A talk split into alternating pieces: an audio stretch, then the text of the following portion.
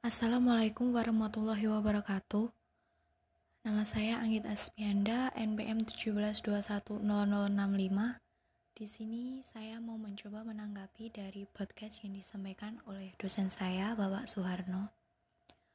Uh, podcast yang disampaikan oleh Bapak Suharno sangat memotivasi saya untuk mengetahui apa itu penjualan.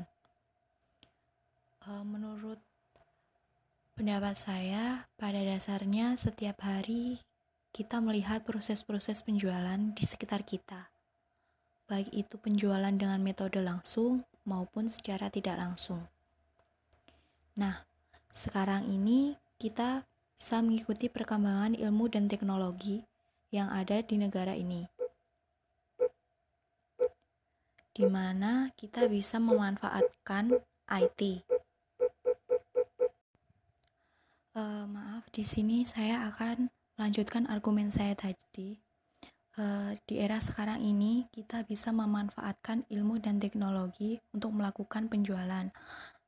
Bisa dilakukan secara online dengan memanfaatkan media sosial yang ada seperti Facebook, Instagram, maupun WhatsApp. Penjualan secara online dapat memperluas dan mempercepat pengenalan suatu produk kepada pelanggan.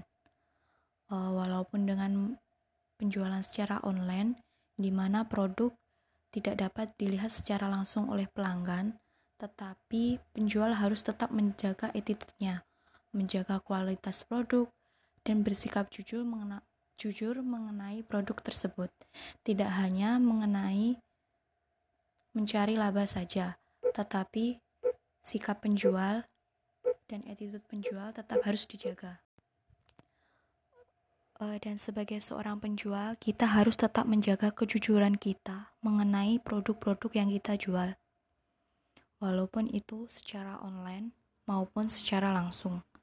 Uh, itu yang dapat saya sampaikan mengenai pendapat saya tentang podcast yang Bapak Soeharno sampaikan.